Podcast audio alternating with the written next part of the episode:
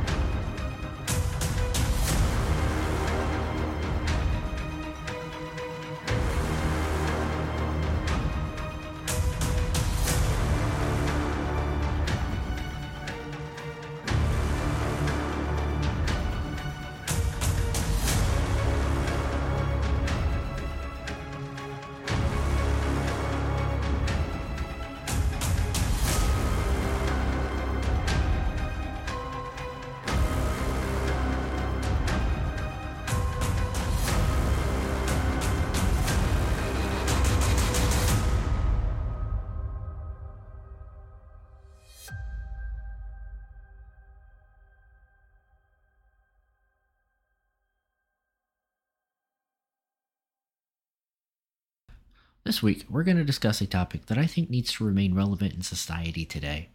This most recent pandemic has shown a light on some very alarming characteristics of the general public, such as the spreading of misinformation and not taking public health seriously at all. While yes, this pandemic was mild, over 6.5 million people died as a result. For this episode, I'm going to compare the 1918 Spanish flu pandemic response with the response to COVID 19. Some of the most eye opening things that came out of both the 1918 pandemic and this most recent one was how everyone was quick to point fingers and resort to racism in an effort to quell the masses in their own countries instead of instituting strict public health measures to ensure the safety and well being of their population as a whole. Before we jump right into COVID, let's take a look at the more deadly impact that we as a country faced back in the early 1900s. I want to review just how deadly this pandemic was because I fear another pandemic influenza is right around the corner. And if the response resembles the response to COVID, I fear the safety of everyone. As with COVID 19, influenza disproportionately kills both the young and old due to their weakened immune systems. Since the influenza strain was identified during World War I, many of the Axis powers sought to prevent the flow of negative news to maintain high morale among both the military and general population. While the name of this pandemic influenza is dubbed the Spanish flu, the earliest cases were identified in both France and the United Kingdom. Many officials now believe that this influenza strain began either in the United States or in the United Kingdom and tracks with the United States' entry into World War I. Outbreaks of influenza like illness were documented in 1916 and 1917 at British military hospitals in France and just across the English Channel in England. Clinical indications in common with the 1918 pandemic included rapid symptom progression to a dusky heliotrope cyanosis of the face. This characteristic blue violet cyanosis in expiring patients led to the name Purple Death. The Aldershot physicians later wrote in The Lancet the influenza pneumococcal purulent bronchitis we and others described in 1916 and 1917 is fundamentally the same condition as the influenza of this present pandemic. This purulent bronchitis is not yet linked to the same AH1N1 virus, but it may be a precursor. In 1918, epidemic influenza, also known at the time as the grip, appeared in Kansas and the United States during late spring, and early reports from Spain began appearing on May 21st. Reports from both places called it three day fever. Now, here's where we can begin to look at some of the comparisons to this response to the pandemic influenza and with COVID 19. During World War I, Spain remained neutral and did not censor their newspapers, similar to how belligerent governments did. Whether it was an insult against a neutral nation or simple ignorance, this is how the wave of pandemic influenza came to be named. The outbreak did not originate in Spain, but reporting did. Due to wartime censorship and belligerent nations, Spain was a neutral country, unconcerned with appearances of combat readiness and without a wartime propaganda machine to prop up morale. So its newspaper freely reported epidemic effects, including King Alfonso VIII's illness, making Spain the apparent locus of the epidemic. The censorship was so effective that Spain's health officials were unaware its neighboring countries were similarly affected. In an October 1918 Madrid letter to the Journal of the American Medical Association, a Spanish official protested We were surprised to learn that the disease was making ravages in other countries, and that people there were calling it the Spanish grippe and were for Spanish. This epidemic was not born in Spain, and this should be recorded as a historic vindication. But before this letter could be published, the Serbian newspaper Corfu said various countries have been assigning the origin of its imposing guest to each other for quite some time, and at one point in time they agreed to assign its origin to the kind and neutral Spain. As we shift focus to COVID 19, the administration in charge at the time when COVID 19 had just been identified decided to resort to racism, calling COVID 19 the China flu or Kung flu instead of offering any assistance. In fact, following Trump's use of the Chinese virus tweet that he shared on March 16, 2020, there was an increase in both anti Asian sentiments and an increase in hate crimes. The Federal Bureau of Investigation has documented a 77% increase from 2019 to 2020 in hate crimes against Asian people living in the United States, and during the period from March 2020 to June 2021, more than 9,000 anti Asian hate incidents were self reported to the advocacy group Stop AAPI Hate. Yet, such crime statistics are likely vastly underreported. Meanwhile, profound research gaps hinder broader understanding about violence and racism affecting the Asian American community. Shifting back now to the Spanish influenza, there had been cases identified in the United States before the official date announced by the US government. This shows a true lack of responsibility on our country's part. It doesn't matter where it started. All that matters is that we present the most accurate facts to the public to ensure adequate measures are taken in a timely manner. This strain of influenza is marked as having started at Camp Funston, Kansas on March 4, 1918. In actuality, cases were actually identified over 200 miles away in Haskell County as early as January 1918. The pandemic is conventionally marked as having begun on March 4, 1918, with the recording of the case of Albert Gitchell, an Army cook at Camp Funston in Kansas, United States despite there having cases been before him. The disease had already been observed 200 miles away in Haskell County as early as January 1918, prompting local doctor Loring Miner to warn the editors of the U.S. Public Health Service's academic journal Public Health Reports within days of the March 4th first case at Camp Funston. 522 men at the camp had reported sick. By March 11, 1918, the virus had reached Queens, New York. Failure to take preventative measures in March and April was later criticized. Sound familiar? As COVID 19 landed here in the United States, the Trump administration further fueled false news, such as reporting that the virus would simply burn itself out by summer or that it was a mild flu. Neither of those reports were correct and only allowed the virus to spread faster throughout the country. The delay to establish standard public health mandates is one of the greatest failures to the people of this country. Instead of doing so after several recommendations by all federal public health agencies, Trump and his team instead mocked those who chose to wear this basic public health measure. In my opinion, this is where the strict divide between those who care for this country and those who could care less for those around them started. During public health appearances, he has falsely claimed that the Centers for Disease Control and Prevention found that 85% of mask wearers eventually contract the coronavirus, despite the fact that the study reference did not even investigate this question. On occasion, the former president has refused to wear a mask, implicitly encouraging others to do the same in places where state governments required people to wear masks to protect public health. Other Trump administration officials, including Vice President Mike Pence, have also not worn masks in places where masks are required. Pence also promoted a Trump campaign event where attendees did not adhere to state guidelines on masks. In October 2020, an advisor to former President Trump stated without evidence that masks do not help contain the spread of COVID 19 in a post that Twitter later blocked for violating its policy against sharing virus related misinformation. This behavior has contributed to mask wearing being a uniquely political issue in the United States. Many in Congress and among the general public often refuse to wear masks, notwithstanding research showing wearing face masks reduced the spread of the coronavirus. During the pandemic influenza in 1918, there were anti mask leagues that stoked division amongst the population. The masks were called muzzles, germ shields, and dirt traps. They gave people a pig like snout.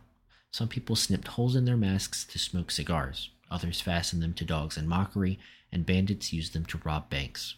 More than a century ago, as the 1918 pandemic influenza raged in the United States, masks of gauze and cheesecloth became the facial front lines in the battle against the virus. But, as they have now, the masks also stoked political division.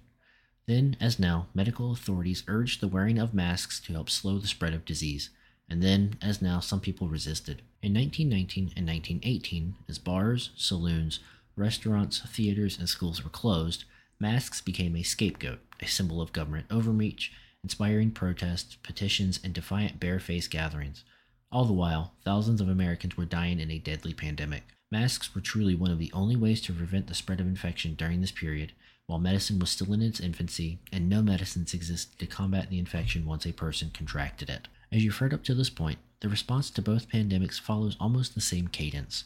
However, with COVID 19, modern medicine and therapies exist to help those cope with infections and include respiratory support, fluid management, and necessary ventilatory support. The fact that we have all of this scientific data to support smarter, fact based decisions to combat a deadly virus was ignored completely in the early days completely blows my mind. The federal government should have been a beacon for support, offering states unlimited medical resources, enacting a public health emergency early on, and activating the Defense Production Act to ensure hospitals and the public had access to effective face coverings, integral medical equipment such as ventilators, moisture gowns, and other basic medical items that were scarce during the early days of the pandemic. During the influenza pandemic, hospitals faced unprecedented surges and ultimately were crippled. Due to no medicinal remedies existing at the time, the ability for healthcare professionals to treat the rapidly spreading influenza was incredibly challenging. Hospitals were crippled by influenza's hold on urban populations. The bulwarks of healthcare took extraordinary steps to serve their communities. Hospitals lengthened staff hours, assigned student nurses and doctors full duties, discharged the least ill, and accepted only urgent admissions. Hallways, offices, porch, and tents house an excess of patients. Some hospitals had to turn people away. Shortages of basic supplies such as linens, mattresses, bedpans, and gowns arose in some instances. Gymnasiums, state armories, parish halls, and other facilities were fashioned into warehouses of beds for the ill. One of the only ways that the public could prevent the spread of this influenza was to stay at home. You'll notice a lot of similarities to how the government reacted both during the 1918 and 2020 pandemic by initiating bans on public gatherings, instituting social distancing, and establishing a mask mandate. However, as with COVID 19, this pandemic influenza occurred at a time when modern media was taking shape and the Great War was dominating the headlines.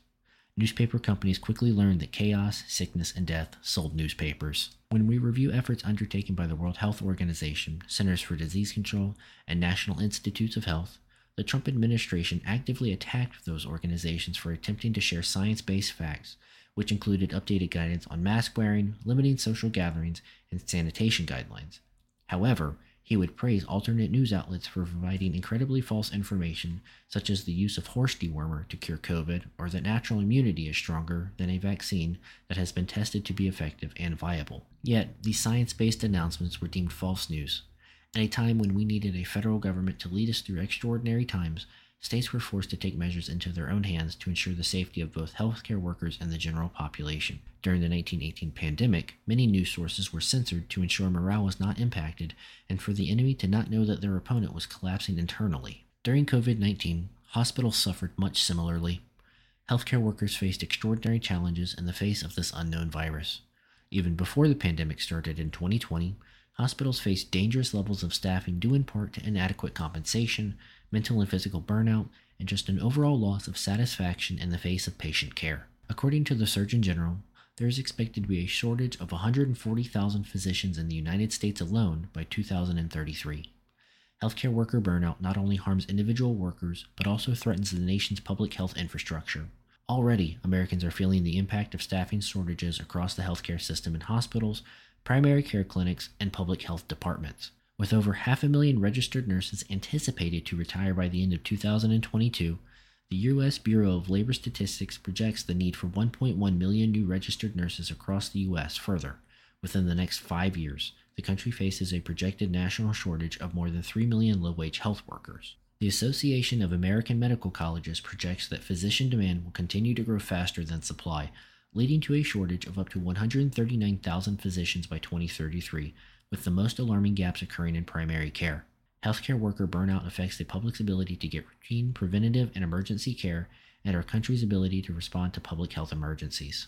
When COVID landed in the United States, it impacted the already fragile healthcare infrastructure with devastating effect. Healthcare workers weren't ready, nor were the administrators that were supposed to support these vital members of our society. Crisis care standards had to be activated in many large hospitals due mainly in part to a shortage of staff, medical supplies, and therapies that existed to support those who contracted the virus.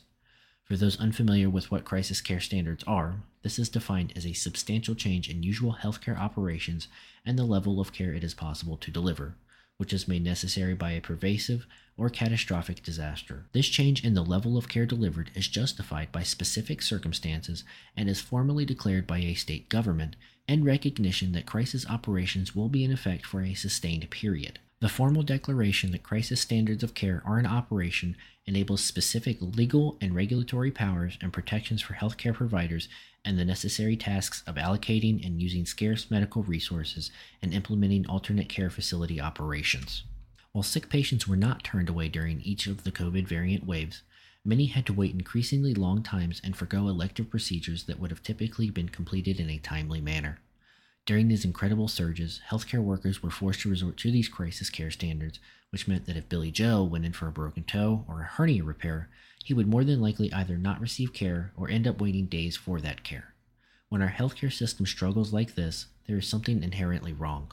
When we can't even provide our healthcare infrastructure with the materials that they need to ensure that they are safe, then I truly fear if our healthcare infrastructure could even meet the needs of patients if the next pandemic is that of a far deadlier pathogen. This was a dry run for the worst case scenario in my eyes. I truly believe that we as a global population got lucky. I don't mean to diminish those who lost their lives or dealt with this virus, but it should have been an immediate wake up call when not even hospital staff had access to fresh PPE or the ability to step away for a mental health break amidst the chaos. I read one paper stating that the COVID pandemic was simply a mass casualty incident in slow motion, and I believe that sums it up perfectly. Hospitals and the workers that risk their lives every day on the front lines were not supported during this pandemic, and most times were criticized for the work they were doing. When you look at the pandemic influenza back in 1918, that was the worst case scenario a highly virulent influenza that spread via airborne secretions from person to person. Once again, you're going to notice some very similar leanings from those who held the majority of the wealth in larger cities during the pandemic influenza and their hesitancy to support the implementation of sweeping closures of public gathering places, factories, and offices business tycoons were scared that the economy would take an impact and lobbied to implement staggered opening times to ensure mass transit would not be fully overcrowded. Drastically different methods were taken during the pandemic influenza. For example, when the public health director for Philadelphia, who at the time was a political appointee, insisted on holding a parade through the streets of the city in an effort to raise money for the American war effort, this would only kickstart the wildfire. Krusen insisted that the parade must go on, since it would raise millions of dollars in war bonds, and he played down the danger of spreading the disease. On September 28th, a patriotic procession of soldiers, Boy Scouts, marching bands, and local dignitaries stretched two miles through downtown Philadelphia, with sidewalks packed with over 200,000 spectators. Just 72 hours after the parade, all 31 of Philadelphia's hospitals were full, and 2,600 people were dead by the end of the week. The public health response in St. Louis couldn't have been more different. Even before the first case of Spanish flu had been reported in the city, Health Commissioner Dr. Max Starkloff had local physicians on high alert and wrote an editorial in the St. Louis Post Dispatch about the importance of avoiding crowds. When a flu outbreak at a nearby military barracks first spread into St. Louis' civilian population, Starkloff wasted no time closing the schools, shuttering movie theaters and pool halls, and banning all public gatherings. There was pushback from business owners, but Starkloff and the mayor held their ground. When infections swelled as expected, thousands of sick residents were treated at home by a network of volunteer nurses. Danner says that because of these precautions, St. Louis public health officials were able to flatten the curve and keep the flu epidemic from exploding overnight as it did in Philadelphia. Unfortunately, the United States did not learn its lesson moving out of the pandemic influenza in 1918. Many of the same beliefs that anti mask leagues held still exist today. The United States remains the only developed nation that was affected so negatively by the COVID pandemic. Many countries have been pummeled by the coronavirus, but few have fared as poorly as the US. Its death rate surpassed that of any other large, wealthy nation, especially during the recent Omicron surge. The Biden administration placed all its bets on a vaccine focused strategy rather than the multi layered protections that many experts called for, even as America lagged behind other wealthy countries in vaccinating and boosting its citizens, especially elderly people who are the most vulnerable to the virus. In a study of 29 high income countries, the US experienced the largest decline in life expectancy in 2020 and unlike much of Europe, did not bounce back in 2021. It was also the only country whose lowered lifespan was driven mainly by deaths among people under 60. Dying from COVID robbed each American of about a decade of life on average. As a whole, U.S. life expectancy fell by two years, the largest such decline in almost a century. Neither World War II nor any of the flu pandemics that followed it dented American longevity so badly. Drastic changes need to take place before the next pandemic either originates here or lands on the shores of the United States. If the next response goes as poorly as this, we are in for a ride that you won't leave with a smile on your face. I urge those that have thought this latest pandemic was a farce to educate yourselves on just how deadly these novel viruses can truly be. I promise you that in some point in the near future, the world will face an illness far more devastating than COVID. Thank you for listening this week. I am truly thankful for you, my audience. If you enjoyed this week's episode, please give it a 5 star rating and feel free to leave a review. I continue to produce this show by myself, so I am 100% open to any constructive criticism. As we gear up for the Halloween season, look out for a special episode in the coming weeks. It's generally a bit more fictitious, but still includes important information should you like to plan. Until next time, this has been Destination Disaster.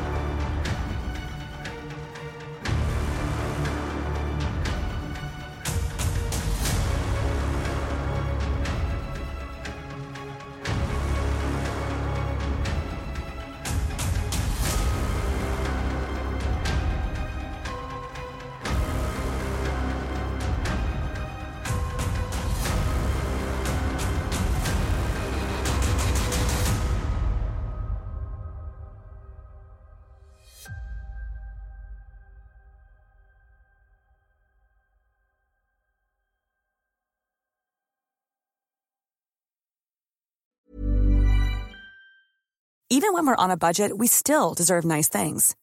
Quince is a place to scoop up stunning high-end goods for 50 to 80% less than similar brands. They have buttery soft cashmere sweaters starting at $50, luxurious Italian leather bags, and so much more. Plus, Quince only works with factories that use safe, ethical, and responsible manufacturing. Get the high-end goods you'll love without the high price tag with Quince. Go to quince.com slash style for free shipping and 365-day returns.